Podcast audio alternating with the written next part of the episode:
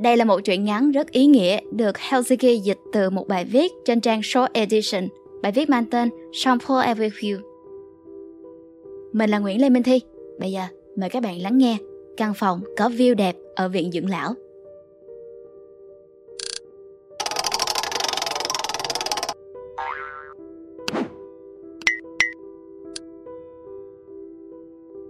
Mình đọc được một truyện ngắn rất ý nghĩa, khiến mình suy nghĩ rất nhiều.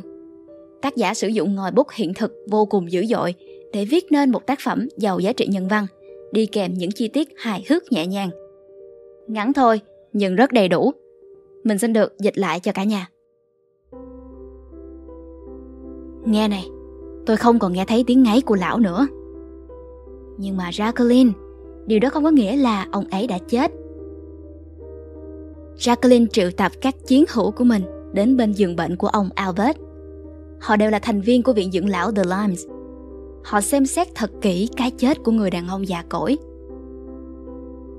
Margaret nói tiếp, Tôi hy vọng ông ấy chưa chết. Ông ấy còn quá trẻ. 85 tuổi rồi đó. Chris Lane xen vào. Margaret đáp lại, Chẳng phải là già lắm đâu. Tôi vừa mới kỷ niệm sinh nhật lần thứ 94 của mình. Jacqueline tuyên bố, Trẻ hay già không quan trọng. Nếu lão chết tôi phải tìm cách trở thành người thừa kế căn phòng của lão. Margaret kêu lên. Thật khủng khiếp. Mong người khác chết chỉ vì một căn phòng. Đúng vậy, cậu muốn sở hữu căn phòng có view đẹp Nhìn thẳng về phía nhà xác chứ gì? Jacqueline sử dụng cây gậy của mình Từ từ khám bệnh cho ông Albert. Bà cất lời. Lão đang vật lộn. Lâu thật lâu Cuối cùng khoảnh khắc này cũng đến với ông ấy. Pierrette nói Tất cả đều bật cười. Chỉ có Margaret lặng yên.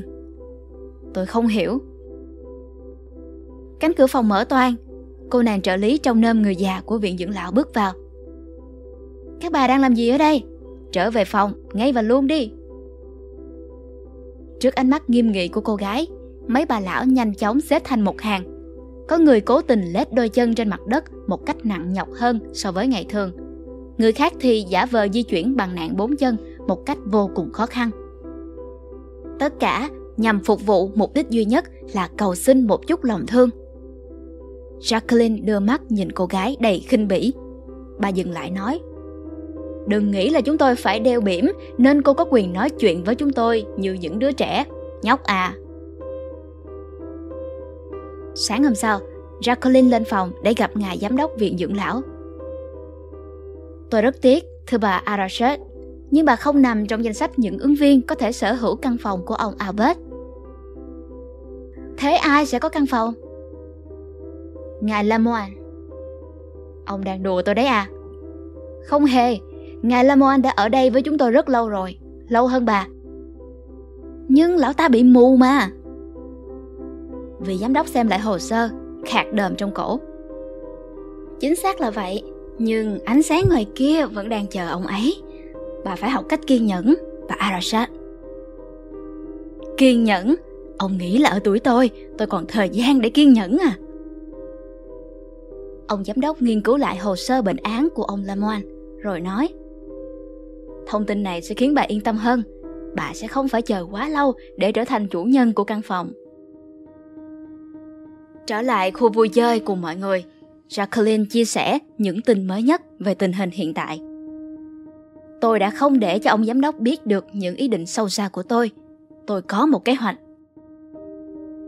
Chúng tôi linh cảm rằng bà sắp làm điều gì đó rất cẩn trọng và tỉ mỉ, Jacqueline. Nghe kỹ đây, tất cả chúng ta cùng xông vào phòng của lão Lamont.